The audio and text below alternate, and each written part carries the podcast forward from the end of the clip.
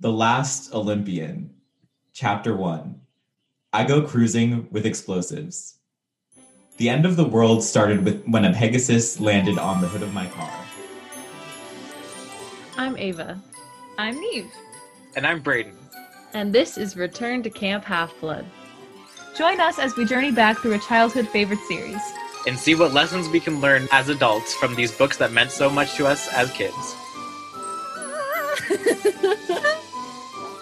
It's so exciting to say The Last Olympian. I know when you said it, I was like, oh, oh. No, I'm Like, got so excited. Me too.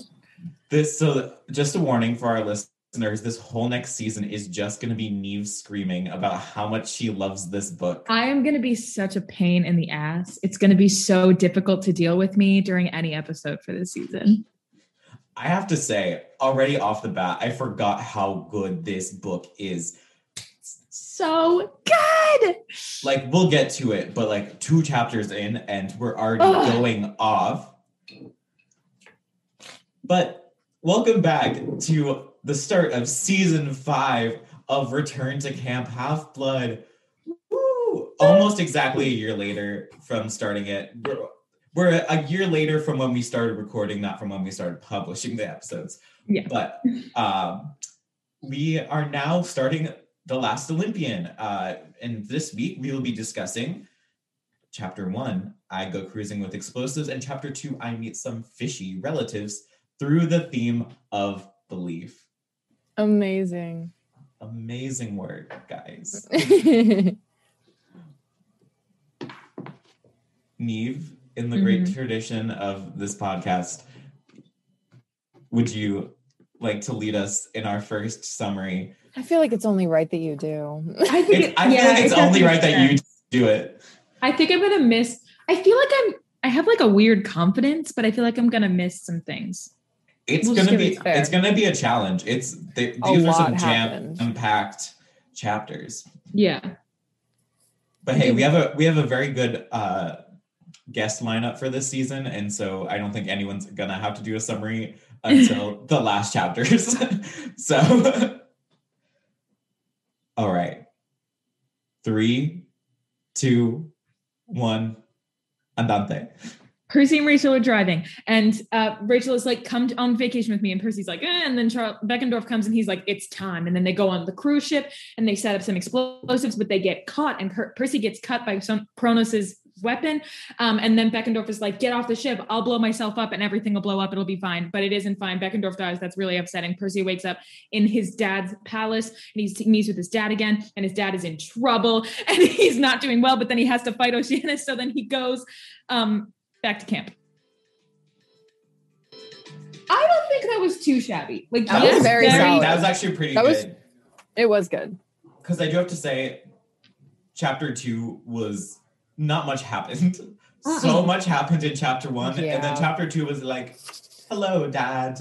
I forgot about the dream. I didn't mention the dream, but you Oh, know, but the dream was like, eh, you know. yeah, um, yeah. Chapter two is a lot of like, this is what Poseidon's castle looks like. Yeah. True. And it was And also. Tyson. We've been And also Tyson. Tyson. and also like his other family. You know when you meet your dad's Yeah. other family. oh yeah, when he's like, "This is my uh mm, wife," Wife. and we're like, "Oh, Oh. For some reason, it's like I lo- love that Sally can date Paul, but like Poseidon having wife, hmm, well, it was because Poseidon had wife while she, he was with Sally. yeah. Poseidon's not a great man. He's never been, but they like to paint him as good, and then they remind us they're like, oh, Mans does have a family. Monogamy, yeah." who knows? Ava, you are kickstarting the playlist for this book. What choices, what musical selections have you brought for us this week? I think that my musical selections get more and more questionable every single time I do it. I don't disagree. And this is evidence of it okay so i like you said in um, chapter two not a lot really happens so i kind of did like a chapter one song that's like kind of a chapter one song and then like a song that's like kind of both of them but i could argue that it's for chapter two so my first one is Ready for It by Taylor Swift because she's asking, You ready? that's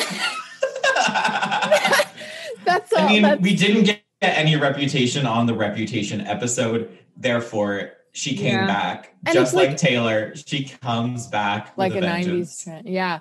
Um, but see, and I'm not even a reputation stan. I'm not even, I like it. You know, I'm not even a ready for it stan, but I just think that it's a very good introduction to a very intense uh, storyline. And I think Reputation is intense, and I think The Last Latina is intense. They have similar energy. I don't disagree. Thank you.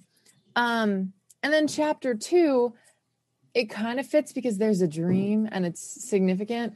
Um, but also it's kind of it does the morning for chapter one, like for the things that happens in chapter one. Um, it's a song called Dream War by Ella Mine. Um, it's very pretty. Uh, it's very, very pretty, and it's really sad. And I think it like properly kind of communicates like the morning of Beckendorf and like the just everything that happened and the weight of it that you know in a way that ready for it does not communicate so yeah those are my picks Knew he was a killer. I saw- him. see that's about luke Honestly, like it fits. I have to say, oh, Yeah. I we're, I don't want to get canceled for this, but we might. Um, Ready for It's not a good song, No. no i agree not. but it's not a it good song feels so good. yeah i It's Agreed. terrible. Yeah There's something about it's it. It's not great Boom, boom, boom. yeah no and that's how i feel about the verses not the chorus of look what you made me do as well Mm. I like the chorus of Ready for It. In the middle of Me too. night, i wish we could just put them together dreams. Because the Yeah, verses sound like a song off of Lover. interesting take I'll sit with that. It wasn't. I think we should all sit with that and we should Yeah. come back to it. Um, welcome to our Taylor Swift podcast. It really isn't not a Taylor Swift podcast. Um, we never said it was exclusively percy Mm-hmm. jackson we just said a percy jackson podcast welcome to Return to Camp Half Blood, a podcast where we analyze the Percy Jackson books through the lens of Taylor Swift's discography. Hey, don't We say do that. One might five pop up like that.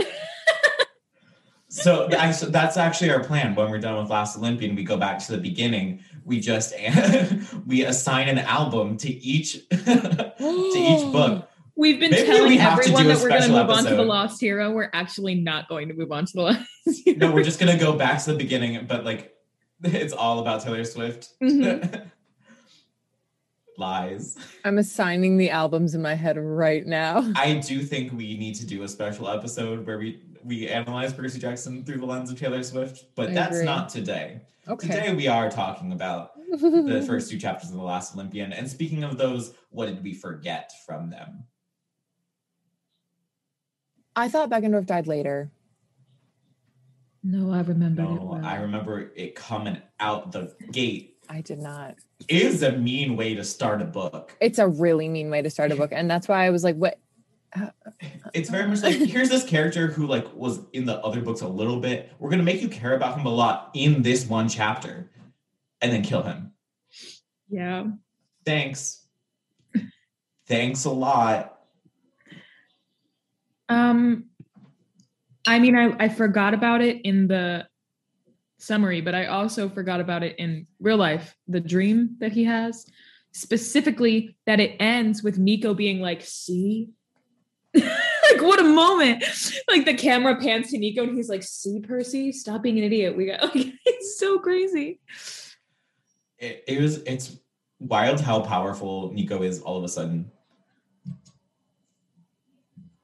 It's just like very fun and exciting, but like he's like Mhm. controlling dreams now. yeah I also forgot about the whole like hypnos, not hypnos. Ooh. Hyperion. Oh, I was like, if I knew what you were going for, maybe I'd be able to help. and um the other dude who has constellations. What's his name? No one cares about him. Oh, y'all leaving me in the in the dust. no Do you have answers. A starting Ooh. letter, perhaps? The- I don't remember Oh. the other Titan. Hold on. Um, this is an update for our listeners. A um, Beanie Babies tag just fell out of my copy of The Last Olympian. What's the name? We have to know which one it was. Its name is Winks, Okay. the Pluffies collection. It's like a little I'm to Googling it. from tag. Um, We'll include a picture on the post for this episode. I'll take a picture of it, it of it now to um of the tag now so that I don't forget. What a wild thing to an find in my. Percy Jackson book. An elephant. I think so. I, I looked it up.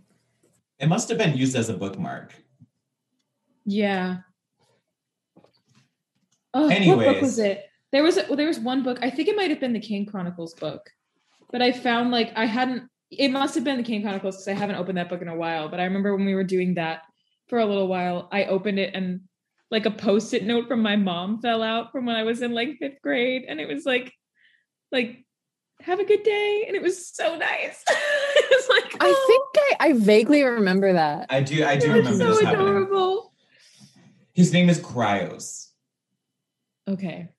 Or Creos? Krios. Oh my feels God, I do right. Remember it looked that. like Yeah, yeah, almost yeah. like It's like not Yeah. Kronos, but like not not Kronos. I guess that's my phrase of today. Not not. Um, Mhm. Anyways, I also forgot about the fucking crab. Like, why was he there? What was the? Why was he there? Maryland representation at its finest. I felt so seen by I the. think it was the, giant fun, the. Ma- the and funniest part about just it in was it case was people- so inconsequential. I feel like he was was. fighting that crab for like a page, and then he was done with it. Like he was like, "Oh, big scary crab. Oh wait, there's a it was like the armor who very fell in the stomach." important. It was very important, and then it wasn't. It was I just think- like filler. I no, I realized after. I think the only thing was that he had to lose his sword. Like Rick was like, he has to lose his sword somehow. No, but doesn't he lose his sword later when he throws it at Kronos? No, he throws someone's spirit, Kronos. He's it literally says like I I- it Like, I doesn't know it that say he throws his come- sword like a javelin? No, because he was like, I, I know that my that riptide will come back to me in a second, but it takes a few minutes for it to appear in my pocket, and it was underneath the crab wreckage. Because he Oh. like stabs him and lets go and slides out the other side. I did. I was. I was listening to those part that part in the shower, and therefore I probably missed a little bit. Um, Great. it's just how it be. It was some long two chapters. I had things to do. I had to take a shower. um, no, but like I think that that that Rick was like, oh, he needs to lose his sword so like they could realistically catch him and like, but I have no clue how to do that. All right, big crab. right, big crab. I, I do love that that Ava's just like there's a crab that's Maryland representation because if our listeners didn't know Maryland is the only pr- place on earth that can crabs can be found. It's true. You're right, actually. When you talk about the superior crabs, that is the blue crab. Mm. Best seafood, best crab cakes. Thank you for your time. I'm not a fan of crab cakes. I have to be honest. Thank you all. It's been such a nice four and a half seasons. I have to Anyways, let's dissolve that tension. What what else did you forget? Oh, I forgot that the book started with Rachel, kind of. Yes, me too. I Yeah. forgot, and then I was like, "Oh yeah, duh, the the ho- hooves on the on the the hood of the car." But like, girly, they kissed. I remembered that because it made me so angry. It made me so mad. I hated it. like, how dare you? I mean, I don't really feel that now, but as a kid, I was angry. I do have to say, okay, we're gonna drop a lot of hot takes today, I guess. But it's um, good. I didn't hate it. I didn't hate it.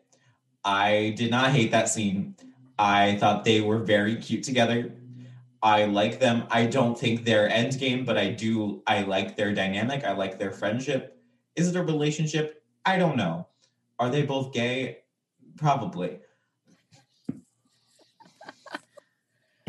I am and tend to be very territorial when it comes to couples like Percabeth.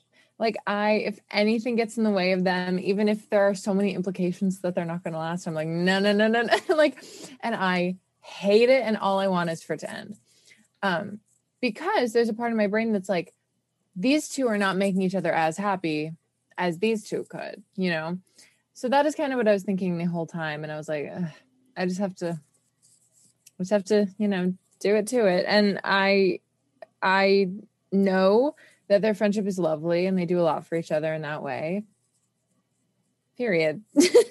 I mean, what's Period. happening in in this book is Rick does a thing that's actually a little gross, which is this love triangle is a metaphor, um, which is like good, but also a little like reducing the female characters to metaphors for plot development of the lead male character. But Annabeth represents the mythological world that per- is a lot. it's a lot right now. Um, and Rachel represents escapism. And so part of his choice is choosing between committing to the war and all the horrible things and his destiny, which is represented by Annabeth, uh, or, or escaping everything, leaving everything behind so that he can be happy, which is Rachel. yeah, Yeah. it's an interesting device for sure. For sure, interesting. I do. I, I have to say, like, I'm not a, a Rachel and Percy shipper. I'm just a Rachel stan, That's valid. which is hard to come by. Yeah, it is. And I I respect it. I am not one. I like her. I do. I don't know if I used to entirely. I think she just kind of got on my nerves. Um but because I was like, you could be doing more productive things now. And then she was the Oracle, and I was like, oh, okay, we're good. But um yeah, I respect a Rachel Stan. I do. I didn't used to, but I'm just really enjoying her rereading the books. Um, I think she is just a great character, and I like that she's like, I know you're in love with Annabeth, but you're not going to do shit about it. I'm going to do shit, and therefore I have a lot of respect for it. The world needs those people. right? Like Rachel knows Percy and Annabeth are endgame, but she's like, I might as well like use him while he's here. That's true. And I do like when Beckendorf la- lands on the car and he's like, hmm, guess I'm not going to tell Annabeth about that. And then he can't. Oh my god. that was so bold. Why would you do that? I mean, I that's the I did not make that connection. Then he can't. I Thank mean, you, Kanye. Very cool. It was- it's- Um, It's very cruel writing. It's very Yeah, like it's really rereading it mean. At the second he said that, I was like, Rick wrote that intentionally because he knows that Beckendorf will not make it back to camp. And we don't know that unless we're rereading it, and then it hurts more. It does. That's true. Oh. Oh, Oh. is there anything else that we forgot, friends? I'm not gonna lie, I did not forget much. I in my brain. I well, I do okay. I did forget all the mentions of abalone. What is abalone?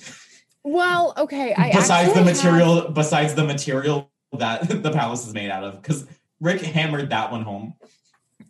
I have abalone earrings somewhere. Where are they? Hold on. When she has abalone earrings somewhere. that did that did pop up a lot. That's so funny. It was just such a through line of chapter two. Abalone everywhere. They're like this. Um, I know our listeners cannot see them. That's they look like so this. beautiful. They're very, Take- very pretty.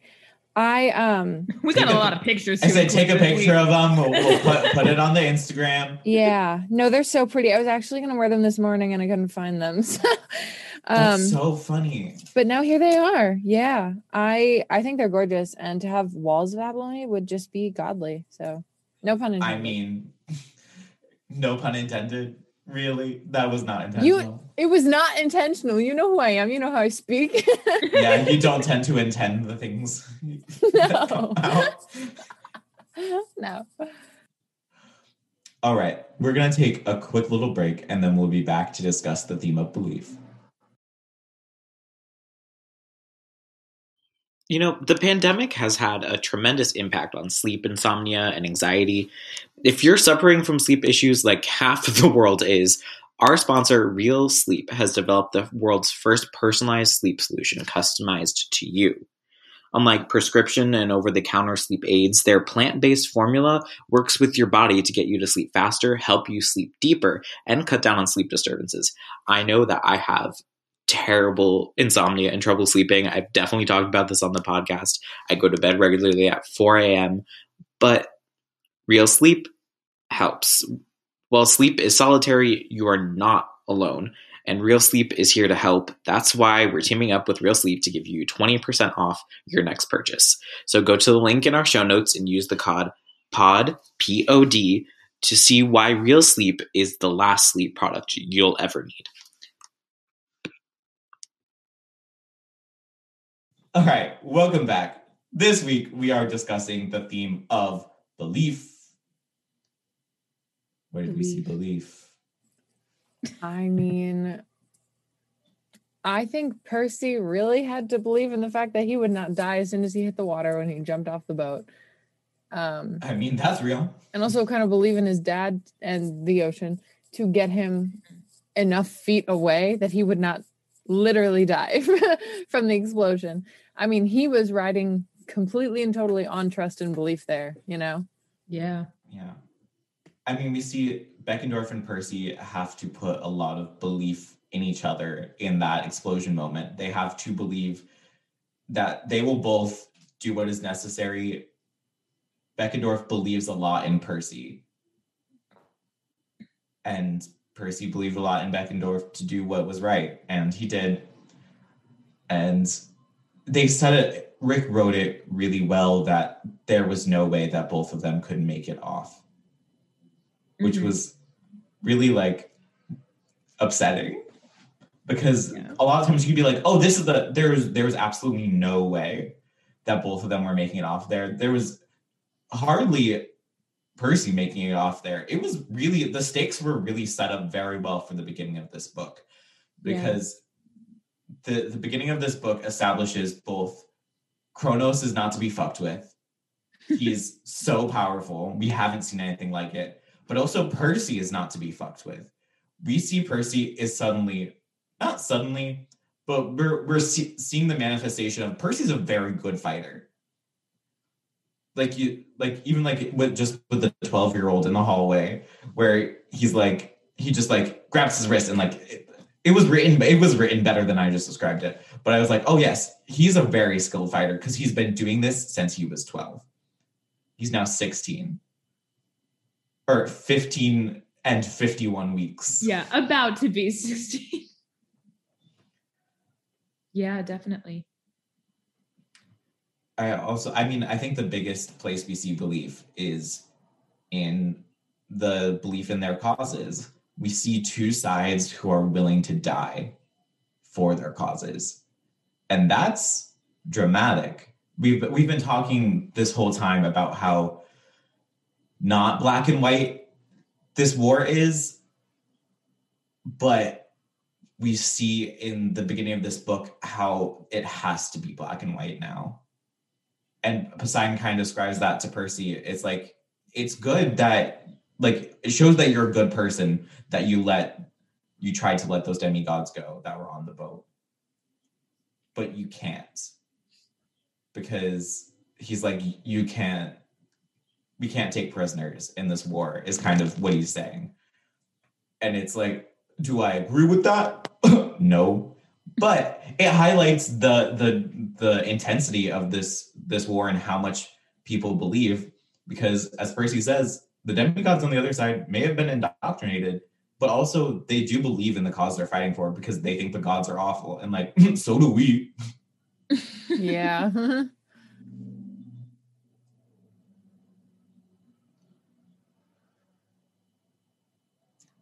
and we see we see that Beckendorf believes so much in his side that he's willing to die for it. And he does. So upsetting. It's so upsetting. That's so upsetting. Where else do we see belief?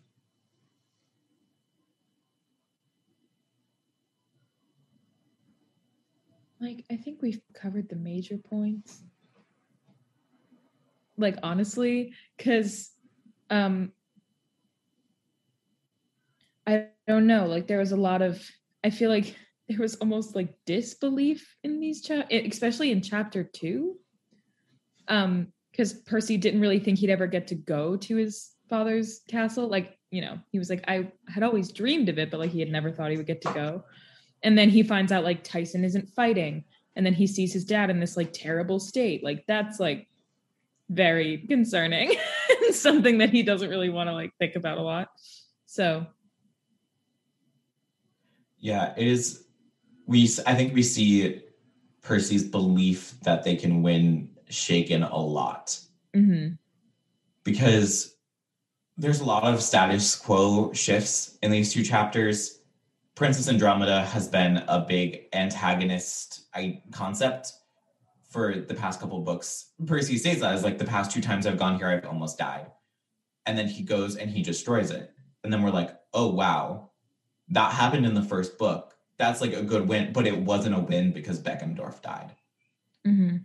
it's it establishes like how far do we have to go to win and is are we ever going to actually win if these are the costs that we're going to have to keep paying like we see that with poseidon's undersea battle like poseidon's palace is being destroyed it's not to be there at the end of this battle uh, percy sees all the like haphazardly made graves and it's like the reality of death that is about to come in this book is really set up. And we see Percy be like, I just don't know if we can win. And I don't know how to win without losing all of our lives. yeah, it's like, can you win? Like, fuck war. Fuck war. period yeah because i think up until this point percy has known that there's a lot of pressure on himself but when he talks about the prospects of war he's not really he's never really felt unsure that his backup will be sufficient. Does that make sense? Like he's always worried a lot about himself and how he's going to perform due to like the prophecy and stuff like how he's how what his role will in it will be. But he's never really had any doubt in the people behind him. Like he's mostly worried that he's to fuck up. So now seeing that the people behind him are also like in serious trouble um i think it was definitely a big shake for him to realize like oh it's not just me who might um like ruin this for everyone like everyone is having a very difficult time like i think he never saw that coming you know And we see Percy's now having a lot of trouble believing in himself. hmm It hasn't been a problem for him for the past few books because he's really believed in himself a lot. Because he's been growing up with this idea that, like, I am the chosen one. And we see that, like, there was a big Titan's Curse theme where he was like, I am the one to do everything. Um, but now he's like, maybe I can't. Like, I have to, and I've been preparing myself to, but like, what if I actually can't? and honestly, I respect that a lot. It shows a lot of maturity. It does show a lot of maturity, and it, but it's also like very sad because he has to. And I think that's that's why Poseidon at the end of chapter two is like, tell Chiron it's time for you to hear the prophecy, because Percy is belief in himself is wavering. We see him try to escape twice in these chapters.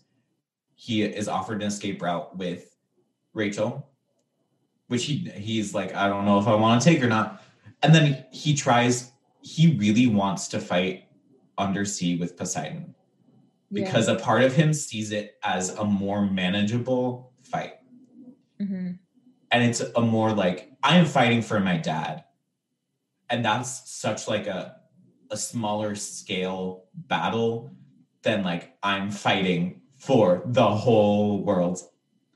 And it's also in a realm where he's basically indestructible. Like he can breathe underwater. He it heals his wounds pretty fast. Like he would be a lot. It would be a lot more manageable just so that because he's like bulletproof under under the water. So like having to go back to a fight that is above water is not something is not as desirable as staying. Yeah, and and we see it a bunch of these chapters is him realizing he's not bulletproof, and Kronos is, and which motivates him to become bulletproof. Yeah. Minor spoiler. minor spoiler but it's like percy's belief and confidence in himself is shaken so much in these two chapters. And that's what pushes him to now agree with nico's plan because Mm. he's kind of shown that like i can't do this. Not the way with the way things are going now i can't do this without a deus ex machina um little moment. Uh and so it's interesting because like without Beckendorf dying, I don't think Percy wins at all. Which is kind of sad. It's yeah. but it's very important because like obviously it's important that they blow up the ship. That makes it a little easier on the fight. But the catalyst of Beckendorf's death makes Percy question a lot. And now they know that they have a, a spy in their midst. So his belief in the camp as like a cohesive unit is shaken. And Yeah. therefore he has to turn to like a fishy little like ghost boy being like, go in the river. it's time to become bulletproof. It's time to become bulletproof. yep. It's also just interesting that Percy and our all of our main characters are now an age that I can comprehend more. I know. I was noticing Yeah. that too. I was like, okay, okay, okay, okay. Like it makes more sense. I was like, I like he's still like over four years younger than me, but I I can I can think back to being a sophomore in in high school much more than I can to being in fifth grade, fifth or sixth grade, Yeah, No, definitely. and therefore it's he feels a lot more grown, and he feels more like a character who is our age now because he has had to grow up very fast, which is sad. Very we talked about a lot about growing up last last episode. Yeah, we did. We did, or two episodes ago. I guess we watched Wonder Woman Yeah. last episode. A little fun Yeah, break. we Yeah. A fun break. But it is it is interesting to I always forget we were mentioned mentioned mm, mentioned in this chapter that Luke is college age. It's just a weird reality to have started reading reading these books the first time at Percy's age and now rereading these books again at Luke's age. Yeah. That's so real. I completely agree. It's kind of, yeah, it's really wild. I don't know, know if I have anything intelligent or deep to say about that, but like No, it's It's just, just- kind of wild. kind of wild. no, I agree. It's just a I think it's also just an interesting perspective like Luke is at an age in which people become radicalized politically For sure. Yeah.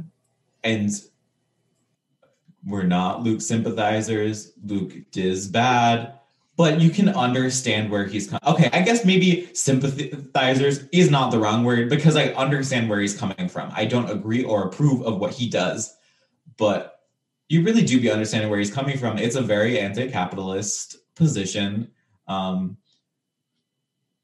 but he does back the wrong horse. He does say like, "Fuck these this semi-fascist godly capitalist regime I'm gonna put up another one. yeah, that's the thing. it's like he's like, oh, your intentions may have been in the right place, but then what you did with them and also how you treated people while do I, absolutely no respect. It's like, girly, we were you were so close. You were so close, but no cigar. Glenn close, but no cigar. I was gonna say that, but I had to take a drink of my water. That was was that uh Drag Race UK? That's um, Yeah, it was Joe Black. Black's Joe Black. Yep. Watch season two of Drag Race UK. It was very good. Good. It's It is so, so good. good. It is my comfort. Better than of Drag season Race. thir- better than season thirteen. Maybe we won't say that, but I think it's better than season one of Drag Race UK for sure. Okay. I I mean, we're not gonna spoil who won Drag Race season 13. Just in case you all are slackers. Just in case y'all are slackers or I'm haven't been on social media. yeah. But it was like, okay. I spent four months and like the person who who who won won. like I like Okay. I like I knew. I knew. We've always known, you Yeah. know. and that's why Drag Race UK season two was better. We all kind of We also all kind of knew, but we didn't. Anyways, let's stop talking Okay. vaguely because it's less interesting for people to listen to. Uh, we can talk more about Drag Race UK on our own time. Uh, sass moments. Yes, I was looking for mine and I have it open. There wasn't many these two I kind of didn't find one. Because they were sad as hell. But Yeah. um, the beginning of chapter one, uh, when Beckendorf destroys the car with Blackjack, um, Rachel looked up at Beckendorf. Hi. Oh, hey, I'm Beckendorf. You must be Rachel. Percy's told me, uh, I mean, he mentioned you. Rachel raised an eyebrow. Really? Good. Period, sis. I love that. Really? Good. I think I used that. I remember like reading that and being like, "Oh my god, I'm going to use that in my daily in my life at, the- at some point." Mine would be. Uh, I'll, I'll I'll do I'll read the the full thing. I like the setup. She nodded, and so hypothetically, if these two people liked each other, what would it take to get the stupid guy to kiss the girl? Huh? Oh, I felt like one of Apollo's sacred cows, slow, dumb, and bright red. I loved that, No, that line line. was. It was so good. oh, I mean, mine isn't that funny. It's just I really like how it's written. It's when Blackjack lands on the car. it says, I didn't notice the huge black form swooping down from the sky until four hooves landed on the hood of the Prius with a wump wump crunch. There is something about the writing of wump wump crunch that really gets me. That's real. The remix of Boom Boom Pow. yes. Got that wump wump crunch. All right. Who are our first offerings of um the last Olympian? Can I is it safe to assume it's all the same one? Yeah. no. What? Oh, maybe it should be, I guess. I mean, I'm not gonna pressure you. You get to do what you want. I'll go last. I mine is Beckendorf. Mine He is- died. Ava's Like- gonna look like an asshole now, isn't she? I'm gonna look like an asshole, but I loved seeing Blackjack. So I kind of want to give mine to Ava, Blackjack. you I had mean- so many other opportunities in this book to give it. no, all she Blackjack. committed to it.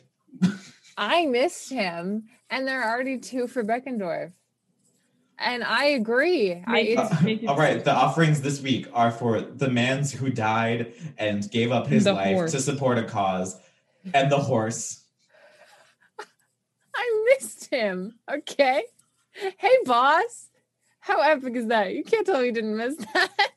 I do love blackjack, but like, Ava, I, he, he died. I don't think all three of us give offerings to dead people every time. I you, you're so right. I won't go and find the receipts. I but I do think we all voted for Zoe and voted for Bianca. Those were Oh. different. No, they're not. I don't know. I just care a lot. I would about- argue that I'm not gonna say whose death was worth more. Oh But- my god. But yeah, actually cut off the sentence. You're not gonna say whose death was worth more. I'm I'm really not. proud of you for not saying that. I'm not, but I'm just gonna say I'm just gonna to it. say I'm just gonna say that Beckendorf's was very much at least on par. yeah. Do you want me to split it in half? No, you committed to it. You're just gonna have to live with the fact. okay, I will. I care a lot about him. It was very sad, but we were made to like him in like one chapter, and two offerings for one chapter is good enough. Who are we voting off the island? I'll go last. It's gonna be me. I'll go last. wow. Um, Um, mine is Ethan Nakamura because I forgot that he kind of turned evil, and that really sucks. that's valid. Evil does suck a little bit. I think I'll hop on that train. I, I don't like him. He's Two for. Ethan. He was given it. He they really spared him only for him to be a little shit. You're so right. Mine is Ava. I knew it was. How Ava. did I know? I don't think Ava's ever been voted off the island. I so haven't. Welcome. Yeah, Eve and I both have. I have skated by for the longest though. Love a good skate. You, ha- I love a good skate by, but you deserve it this week. I, I, that it's fine. That's okay. All right, and that wraps up our first episode of The Last Olympian. Thank you all for listening. Next week, we will be joined by Dr. Elizabeth Bartlett to discuss. Chapters three and four, I get a sneak peek at my death. We and we burn a metal shroud through the theme of anger. Make sure to follow us on all of our social media platforms. We're at Return to Camp on any platform that matters, and we also have a Patreon and a Redbubble store and a website www.returntocamp.com. Yay! See you next Then, week. See you next week. Yes. See you next week. You Bye. bet no one. Goodbye. Bye. They're coming for you, Bye. no. That's a niche thing to say.